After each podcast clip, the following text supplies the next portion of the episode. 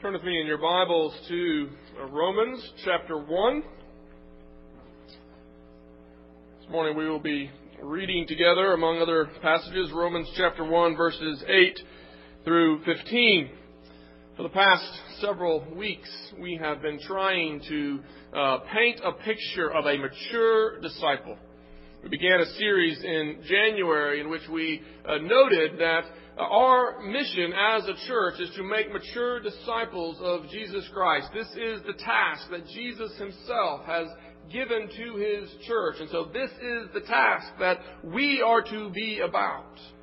This is the goal that we are to have for ourselves and for one another, that we would be growing towards maturity through the ministry of the church. Of course, this leads us to ask, well, well what is a mature disciple? What does maturity in Christ look like? We've been trying to answer that question for several weeks now, and we began by noting that a disciple is one who walks in obedience to Jesus Christ. Jesus himself says, Make disciples, teaching them to observe all that I have commanded. And so we saw that the life of a disciple is a life of obedience. But that turned our attention to the question of, well, what is obedience? What are these commands in which we, that we are to be observing? And we noted that Jesus himself summarizes the law in two commands. To love the Lord our God with all our heart and to love our neighbor as ourselves. And so we said that the life of a disciple is a life characterized by love for God that flows out into love for neighbor. Last week, as we began to explore the question of how we love our neighbor, we, we noted that, that love for neighbor is, seeks the good of our neighbor. But as we uh, began to unpack that last week, we focused primarily on material good. We focused primarily on uh, providing material provision for material needs, and that is indeed uh, an important aspect of loving our neighbor. In fact, John says that if we don't do that, then we are fooling ourselves if we think that we actually love our brother. But it is not the only expression of love for neighbor. And so this Sunday and then uh, next week again, I want us to begin to unpack some ways that we can love our neighbor in non-material ways. How does love for neighbor extend beyond material provision? We're going to take two weeks to do this because this morning we're going to look at how we love our brothers and sisters in Christ in non-material ways. And next week we're going to look at how we love our non-Christian neighbors in non-material ways. And so this is what's before us this morning is how do we love one another? How do we love our brothers and sisters in Christ beyond material provision? So let us pray and ask God for His blessing upon our study this morning as we seek to answer this important question. Pray with me. Father God, you have called us to be your disciples, and you have commanded us to love one another. Father, as we turn our attention to your word this morning, I pray that you would renew our minds. I pray that you would open our eyes. I pray that you would teach us how we may love one another well, not only by providing for one another materially, but Father, by strengthening and encouraging one another spiritually. We pray that you would do this through the ministry of your word this morning. In Jesus' name. Amen. Let us read together Romans chapter 1, beginning at verse 8. Listen to this. This is the very word of God. First, I thank my God through Jesus Christ for all of you, because your faith is proclaimed in all the world. For God is my witness, whom I serve with my spirit and the gospel of his Son, that without ceasing I mention you always in my prayers, asking that somehow, by God's will, I may now at last succeed in coming to you. For I long to see you, that I may, that I may impart to you some spiritual gift to strengthen you. That is, that we may be mutually encouraged by each other's faith, both yours and mine. I want you to know, brothers, that I have often intended to come to you, but thus far have been prevented, in order that I may reap some harvest among you as well as among the rest of the Gentiles. I am under obligation both to Greeks and to barbarians, both to the wise and to the foolish. So I am eager to preach the gospel to you also, who are in Rome. That is the reading of God's Word. I wonder if you have ever been in a long distance relationship. Most of the time that Sarah and I were dating, we lived in different cities. I was studying up at Covenant College and I lived in Chattanooga. Sarah was studying at King and so she lived in Bristol. And so I can't tell you how many letters I wrote expressing my eager desire to be in Bristol rather than Chattanooga. My eager desire to, to visit Sarah at King. If you've ever been in a long distance relationship, I am sure that you have written many such letters yourself. When we are separated from the one we love, we want to be with them. Well, in a sense, that is the emotion that Paul is expressing here in this first chapter of his letter to the Romans. It is not that he is uh, wanting to be with the one he loves so much as it is that he is wanting to be with the ones he loves. He is wanting to be with the church in Rome. He's wanting to be with those who have believed the gospel and who are now disciples of Jesus Christ, and he longs to visit them. Notice what he says there in verse 9. He says, For God is my witness, whom I serve with my spirit in the gospel of his Son, that without ceasing I mention you always in my prayers, asking that somehow, by God's grace, I may now at last succeed in coming to you. You see, Paul had been planning to visit. He tells us that in, in verse 13. He says, Listen, I want you to know I've, I have planned many trips. Many times I, I have made the plans to come to Rome, but thus far I have been prevented. Uh, one thing or another has come up. Either God has sent me off in some other direction, or, or the authorities have arrested me and thrown me in jail, or, or I've had to go to Jerusalem to take money to those who are suffering. Something has come up, and it has prevented me from coming to Rome. But I want you to know that I am praying earnestly. I am asking God that He would work it out so that I could come to Rome. I'm asking God to work out the details, to, to make this trip finally happen. he tells us why he is so eager to get to Rome there in verse 11. Notice what he writes. He says, For I long to see you, that I might impart to you some spiritual gift to strengthen you. He goes on to, to talk about his eagerness to proclaim the gospel there in Rome. You see, Paul understood that he was God's chosen instrument to, to take the gospel to those places where Christ's name had yet to be proclaimed. That was the task that had been given to him by God. And so he was eager to fulfill that call. And he was eager to, to use the gifts that God had given him to go to the church at Rome and to strengthen the saints in Rome, to, to build them up in their faith, to, to secure their foundation, to, to help them grow towards maturity in Christ. But no sooner has he expressed this desire, this desire to go to Rome and to, to use his gifts to build up the saints there then he immediately feels the need to, to add something. And so he goes on in verse 12 and he says, That is, that we may be mutually encouraged by each other's faith, both yours and mine. Here is the Apostle Paul, the one who is God's chosen instrument for taking the gospel to the Gentiles, the one who writes 13 of the 27 books in the New Testament. And yet, here he is saying, Listen, I understand that this relationship is not going to be a one way relationship. It's not going to be that I'm the, I'm the benefactor and you are the beneficiaries. It's, it's not going to be that I'm the one who's always giving and you are the ones who are always receiving. He wants the Romans to know that he longs to be with them, not only so that he may benefit them, but so that he may benefit from them.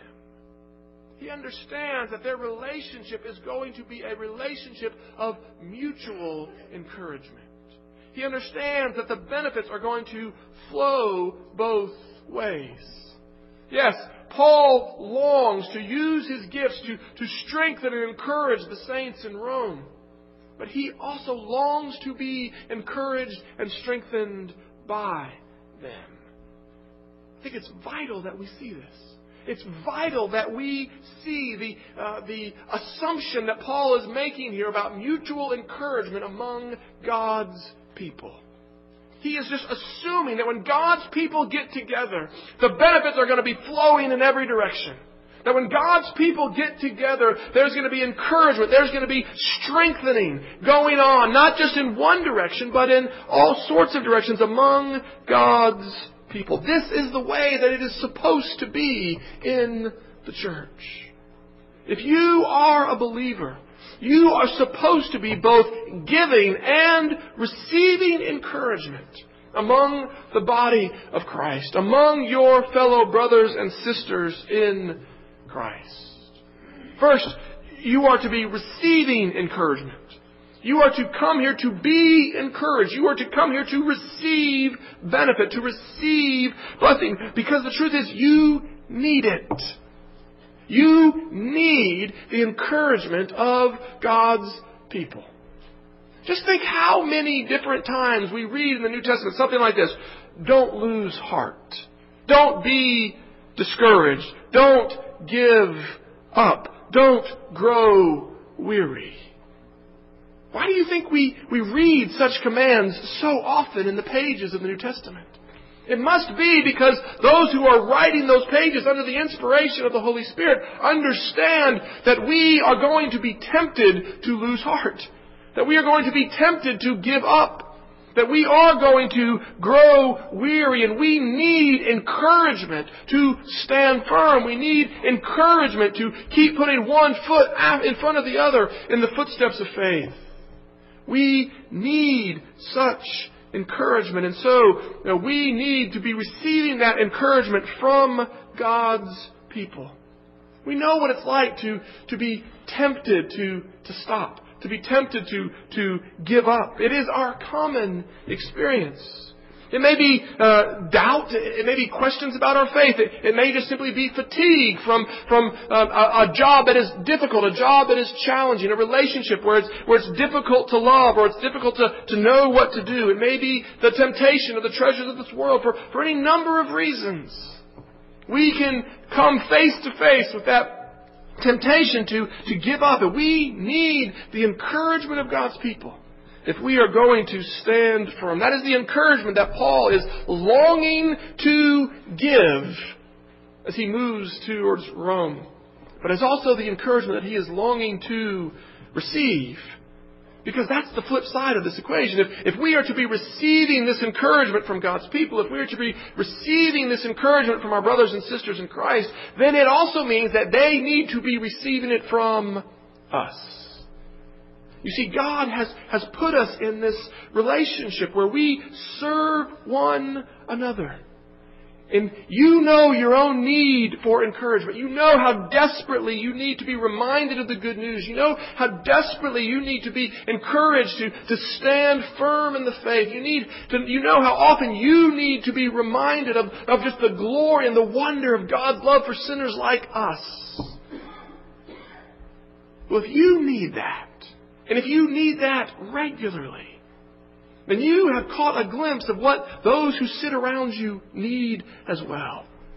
They too need to be reminded. They too need to have their eyes open. They too need to be encouraged. They too need to be strengthened.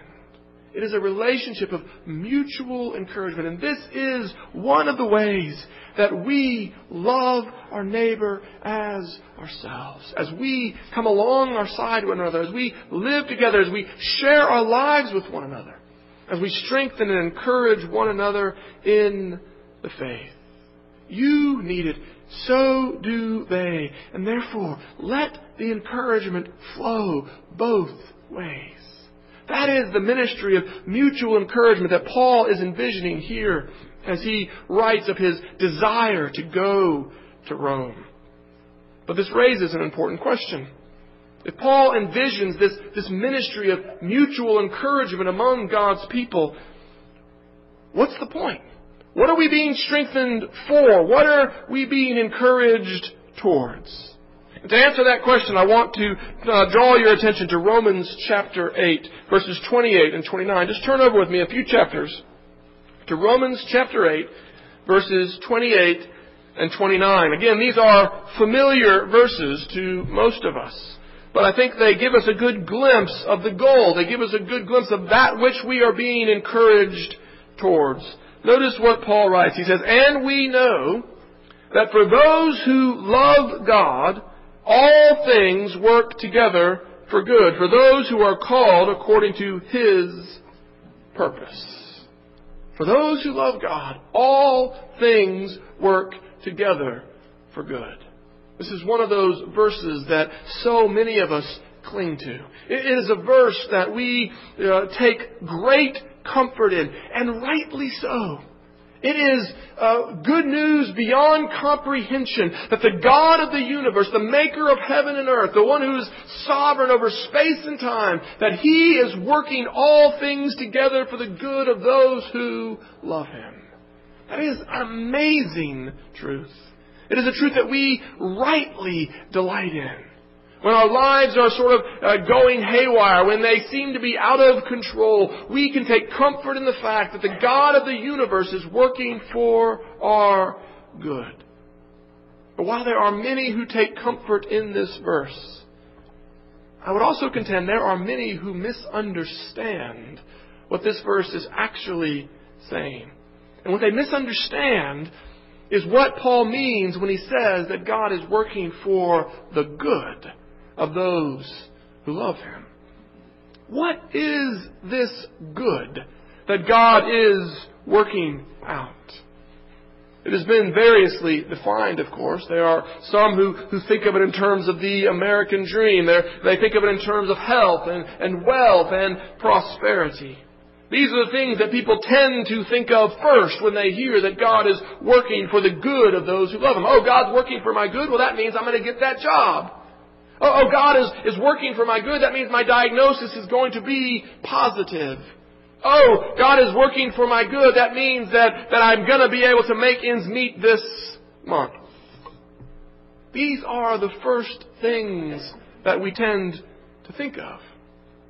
But they are not what Paul has in mind when he writes that God is working for the good of those who love him. We know that this is not what Paul has in mind because he tells us what he has in mind in verse 29. Look with me there. He says, For those whom he foreknew, he also predestined to be conformed to the image of his Son, in order that he might be the firstborn among many brothers. What is the good that Paul has in mind. It is not the American dream.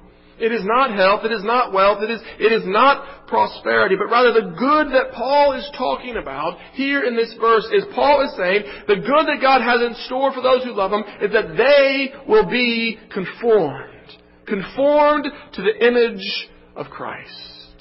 Christ-like maturity. That is the good that God is working for those who love Him. He is, he is conforming you to the image of Christ in all true righteousness and holiness, as He says in Ephesians chapter 4. And this is the greatest good. There is no greater good that God could be working for us. But it's not the good that we often think of. But you have to understand that it is, it is only from this perspective, it is only with this understanding of good that, that we can make sense of passages like Psalm 37. Psalm 37 is, is one of those passages that, that where David is, is writing, and David says, I am young, I was young, and now I am old, and I have never seen the children of the righteous begging bread. Really? You've never seen a righteous person begging bread? Really? It, it, seems to me that, that that can't possibly be true. David himself found himself at times begging bread. How is it possible that David could make such a claim? It's because David's understanding of, of good, David's understanding of the daily bread that we need as the children of God went beyond the material. And hear that. I'm not saying that it's less than the material. I'm saying it is beyond the material. And if the material is withheld, it is only because it is in the interest of the greater good. When you do not have it, it's not because God doesn't care about the material. We saw last week that He does. God is interested in your material good. God is interested in your material welfare. He loves you and He delights for you to have. And so when He withholds, it's not that He's, it's not that He's callous. It's not that he lacks the resources. It's not that he just doesn't, he thinks other things are more important. It's rather that God is saying, listen, I know what is good for you. And if I am withholding material good, it is only because I am working towards a greater good. The greater good that you would be conformed to the image of the glory of my Son.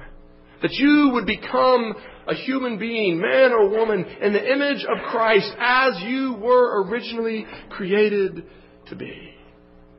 This is the good that God is working towards us. But what does this have to do with our ministry? What does this have to do with our ministry to one another? What does this have to do with, with how we strengthen and encourage one another? Well, well, I hope that the connection is, is rather obvious. If this is the good that God is working towards in our lives, then it only makes sense that this is the good we are to be working towards in one another's lives. As we seek to love our neighbor, as we seek to strengthen and encourage them, as we seek to, to build them up, this is the goal. We are seeking to help our brothers and sisters grow towards maturity in Christ. And we see this explicitly stated in Ephesians chapter 4. Turn over there with me to Ephesians chapter 4. In Ephesians chapter 4, Paul is talking about the life of discipleship, the, the life of those who have been called to faith in Jesus Christ. And beginning in verse 11, Paul writes, And he gave the apostles, the prophets, the evangelists, the pastors and teachers to equip the saints for the work of ministry. Now, now notice that. Now, the, the, apostles, the, the prophets, the, the teachers and the preachers like me, we, we have been given a specific task. Our task is to equip the saints, that's you, that's, that's every believer in Jesus Christ. I have been given, and every other teacher has been given to the church to equip the saints for the work of ministry. My job is to equip you to do ministry, not to do ministry for you. You are to be equipped to do ministry. But what is this ministry that you are being equipped for? Well, well, Paul explains it to us as we go on here. He says, to equip the saints for the work of ministry, verse 12, for building up the body of Christ until we all attain to the unity of the faith of the knowledge of the Son of God, to mature manhood. And then notice this phrase, to the measure of the stature of the fullness of Christ. You are being equipped for a ministry. And that ministry is building up the body of Christ towards what? Well, he uses several phrases here to drive it home. He talks about the unity of the, of the faith and of the knowledge of the Son of God. He talks about mature manhood. But then he uses this phrase, this other phrase that echoes back to Romans 8, to the full, to the measure of the stature of the fullness of Christ. Think Paul could cram a few more words in there. The measure of the stature of the fullness. But you, you, you get an understanding of, of, of, what he's trying to say. He's like, the, the fullness of Christ, the, the stature of who Christ is, the image of who he is, and, and righteousness and holiness. You are being progressively conformed to that image more and more and more. And how are you, how is that happening? As you minister to one another. This is what you are called to. This is how you love your neighbor as yourself.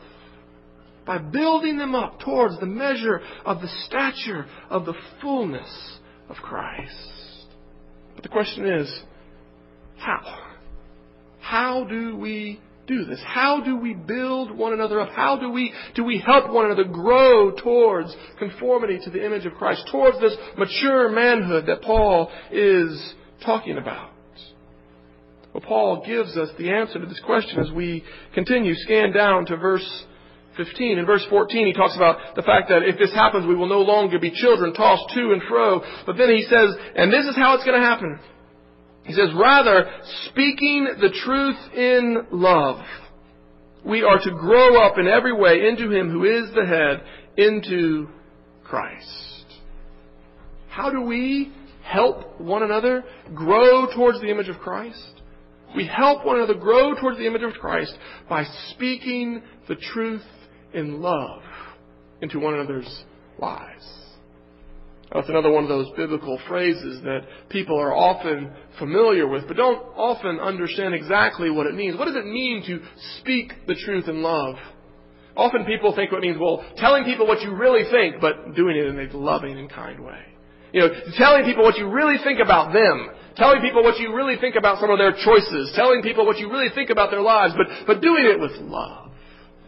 Well, that's not exactly what Paul has in mind here when he speaks about speaking the truth in love. He, he's not talking about speaking your truth or your opinions, what you really think. The truth that he has in mind is the truth of God's Word. It is God's truth.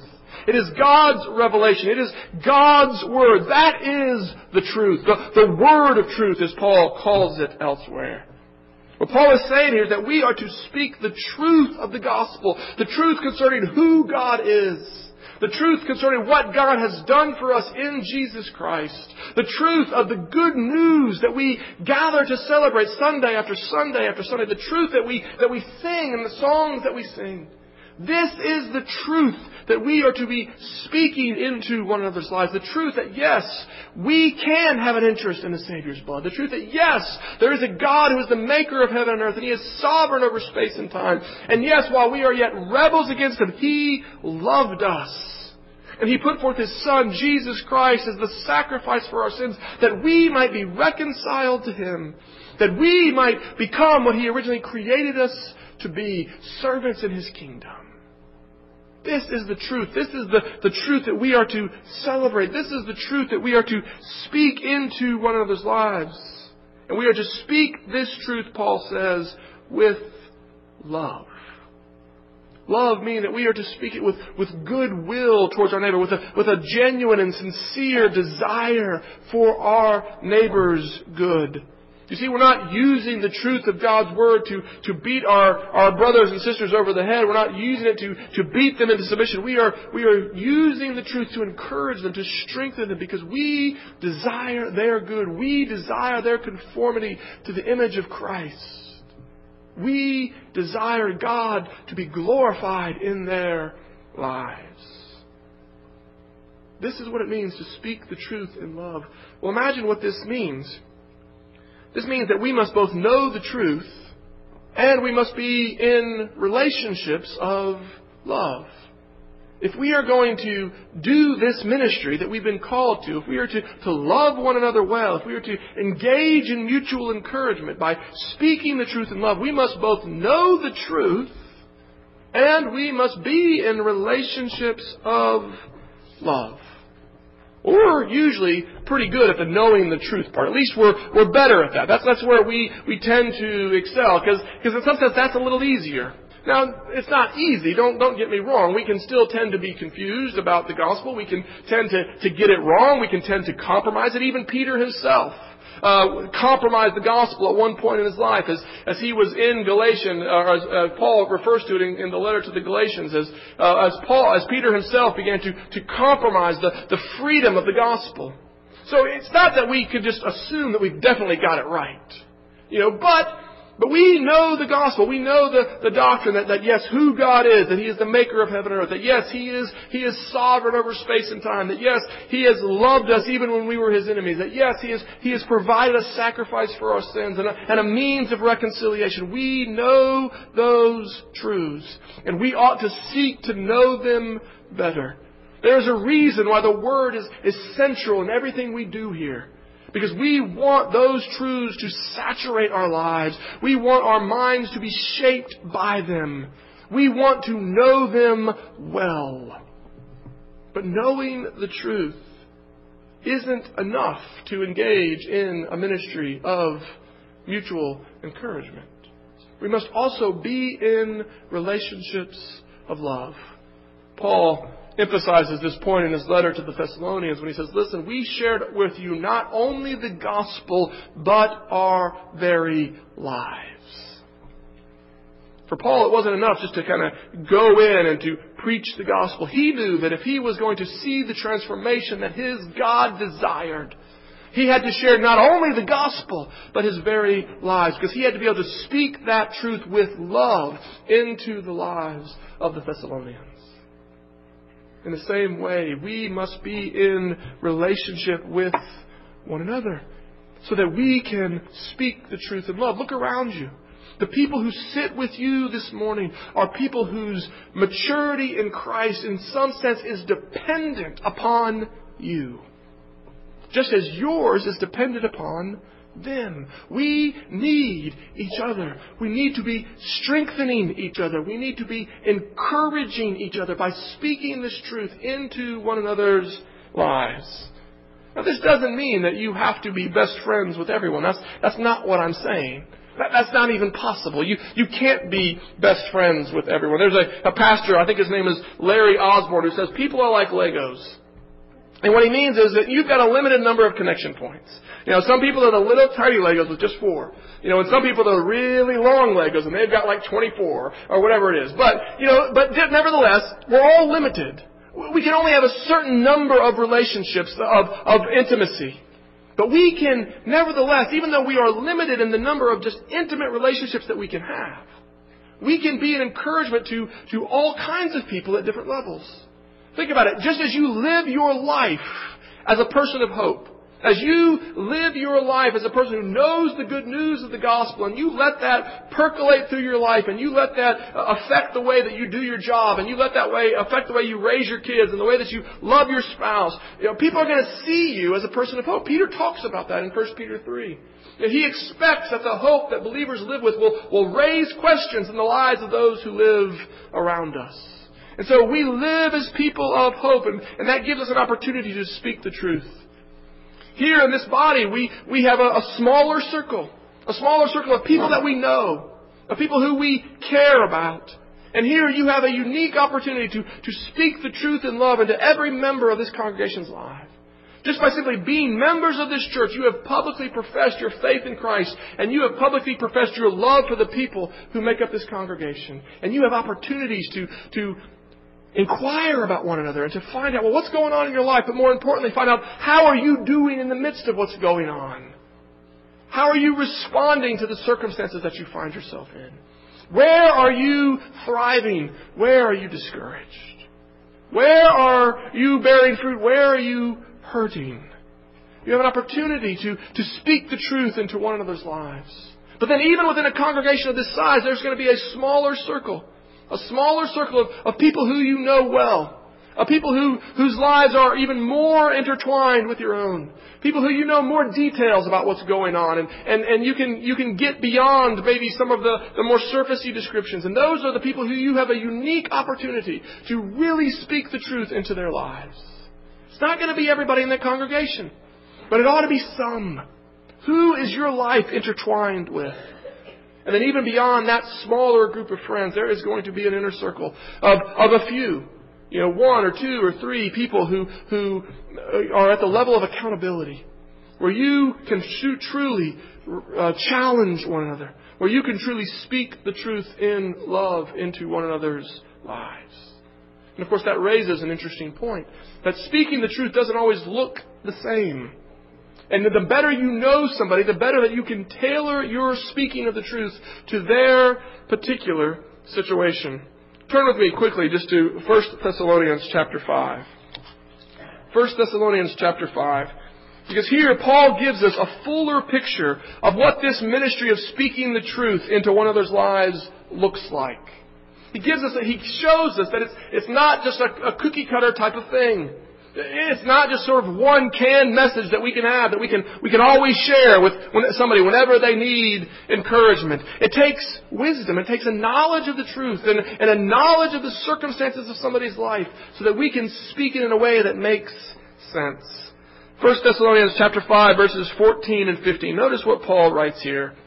He says, We urge you, brothers, admonish the idle, encourage the faint-hearted, help the weak. Be patient with them all. See that no one repays anyone evil for evil, but always seek to do good to one another and to everyone. Admonish the idle. Encourage the faint-hearted. Help the weak. Speaking the truth in love takes different forms with different people. To the idle, you are to speak the truth in a way of admonishment you are to rebuke them even. I think most of us know what a rebuke is. We, we know when we've been rebuked. We know when someone has, has pointed out uh, our error, when someone has pointed out something that we have done wrong. But we have to remember here that these are not necessarily like the rebukes we have received. This is a, an expression of love. But nevertheless, it's a genuine rebuke. It is, it is an, an, an admonition. It is saying, hey, that's not okay. And there are times when we have to speak the truth in love in the form of an admonition. But Paul tells us that we are to do this to the idle. Now, who are the idle that he's talking about here? Well, we have good reason to believe that Paul is talking about those who are literally idle, those who literally are not working for a living. Uh, we know this because he's going to address them in Second Thessalonians. He's going to say, listen, if you're not going to work, then you're not going to eat. We're not going to let other people pay your bills just because, you know, you think Jesus is coming back tomorrow and therefore you've quit your job. You know, so, so he's acknowledging that there are the literally idle people here, those people who are literally not working. But I think we can apply this more broadly than that. I think we can say that the idle are those who are not endeavoring in humble reliance upon the grace of the Holy Spirit to live as becomes followers of Jesus Christ. The idle are those who are making no effort to walk in observance of all that Jesus has commanded. They are those who are basically saying, listen, you know, God's a God of grace. I'm good. I'm going to do my own thing. Paul says that when there are people like that, people who are making no effort to live as they are called to live, then we are to admonish them. We are to warn them. It is not loving to turn a blind eye to such rebellion, to such disobedience. This is the idea behind church discipline. Why does this church practice discipline? Because we believe it is the loving thing to do. We believe it is the only way that we can genuinely love our people is if we warn them when they go off into disobedience. By pursuing them, by admonishing them. But look at, Paul is saying that such admonitions are not to be limited to the formal process of church discipline. In fact, admonitions ought to come long before it gets to that point. It ought to only get to that point if many admonitions have been ignored along the way. As we know one another and as we speak the truth into one another's lives. My dad tells the story of being challenged about his behavior at some of my soccer games uh, when I was in high school. It seems that he was a little too eager uh, to express his disapproval of the job that the referees were were doing, and one of the elders of the church said, "Hey, listen, that's not okay." Well, I understand um, the emotions that my dad was going through. I've had uh, the desire to express my disapproval of the refs at Thomas's games. I, I know how that goes. Uh, but my dad tells that story with, with thankfulness thankful that he had elders who were willing to say to him, listen, that's not okay. That is not fitting for one who claims to be a disciple of Jesus Christ. See, many people, they don't want to be in a church that's going to meddle in their lives. They don't want to be in a church that's going to interfere. That's why, that's why they want to go someplace where they can be anonymous. Well, you can't be anonymous in a church this size, but that is a good thing. That is a good thing. Because it means that we have opportunity to love one another well. But it is not only admonishing the idle. The, the second form that Paul talks about here is encouraging the faint-hearted. The faint-hearted are those whose, whose faith is faltering. The psalmist refers to them as those whose, whose foot has almost slipped. And again, this could be for any number of reasons. Uh, we may uh, be facing severe suffering or, or maybe severe hardship, and you're wondering where God is, this God who, who, who promised to be good to you. You may be wrestling with a difficult theological question. Maybe you've read Rob Bell's book and you're wondering about uh, the, the, just the reality of hell and how could a good God send so many people to judgment. Or maybe you are simply being tempted by the desire for the treasures and the pleasures of this world, and, and you're wondering if, if it's worth it to keep your hands pure, as Asaph asks in Psalm 73. Such people need to be encouraged. They need to be reminded about the goodness of the good news. We, we sang this morning, satisfied. We need that reminder. We need the reminder that these treasures that we gather around ourselves are dust. We need to remind her that the, the, the water that we seek to find satisfaction in is dirty and polluted and is not the living water that truly satisfies our hearts. We need that reminder when we are faint-hearted. We need to be encouraged. The third category that Paul talks about here is helping the weak. The weak are those who know the truth. They know what they ought to be doing, but they are struggling to do it. Uh, they say, the good I want to do, I cannot do. The evil I want to stop, I cannot stop. They need help. They need us to, to come alongside them in their walk. And again, this may take many forms. It, it may mean giving accountability. It may mean uh, giving wise counsel. It may mean uh, just getting together with them regularly to, to study the Word together, to, to help them and to, to pray with them. But it takes different forms. The ministry of mutual encouragement is specific to the people to whom you are ministering. You admonish the idle. You encourage the faint-hearted. You help the weak. This is speaking the truth in love. And this is how we love our neighbors as ourselves. And notice Paul says it's going to take patience. It's going to take patience because it's not always going to be well received. Uh, such such uh, reaching out to your neighbor is sometimes going to elicit hostility. But Paul says, be sure you do not return evil for evil, but always seek to do good, because the ultimate goal here is that they would be conformed to the image of the glory of Christ. That's the goal. As disciples of Jesus Christ, our lives are to be marked by obedience. And we walk in obedience when we love God and express that love for God in love for one another. And we love one another when we take the time to speak the truth in love into one another's lives with the goal of helping one another grow towards maturity in Christ. That is how we love one another well. This means, of course, that you have a responsibility. You have a responsibility to be an agent in this process. You have a responsibility to, to be speaking the truth into the li- lives of those who sit around you in this congregation. But it's not only a responsibility. Don't forget that. It is also a blessing. Because just as you have a responsibility to be encouraging those who sit around you, every one of them has a responsibility to be encouraging you. Because this is true, it means not only that you are an encourager, but you have an army of encouragers all around you. You see, God is working good for those who love Him. And He is doing it through the ministry of mutual encouragement that takes place among His people. He's doing it through us as we minister to one another. And because that is true, because we are the tools that God are using to build one another up towards maturity in Christ, that is one reason we call this good news. Now, do you believe that? Amen. Pray with me. Father God, you are a good and gracious God. And you are working good for those who love you through your people. Father God, I pray that you would open our eyes to ways that we can be instruments in your hands. But Father God, I also pray that you would give us the humility to allow others to minister to us. So that through this ministry of mutual encouragement, we may all be built up toward the image of the glory of Christ. We pray this in Jesus' name. Amen.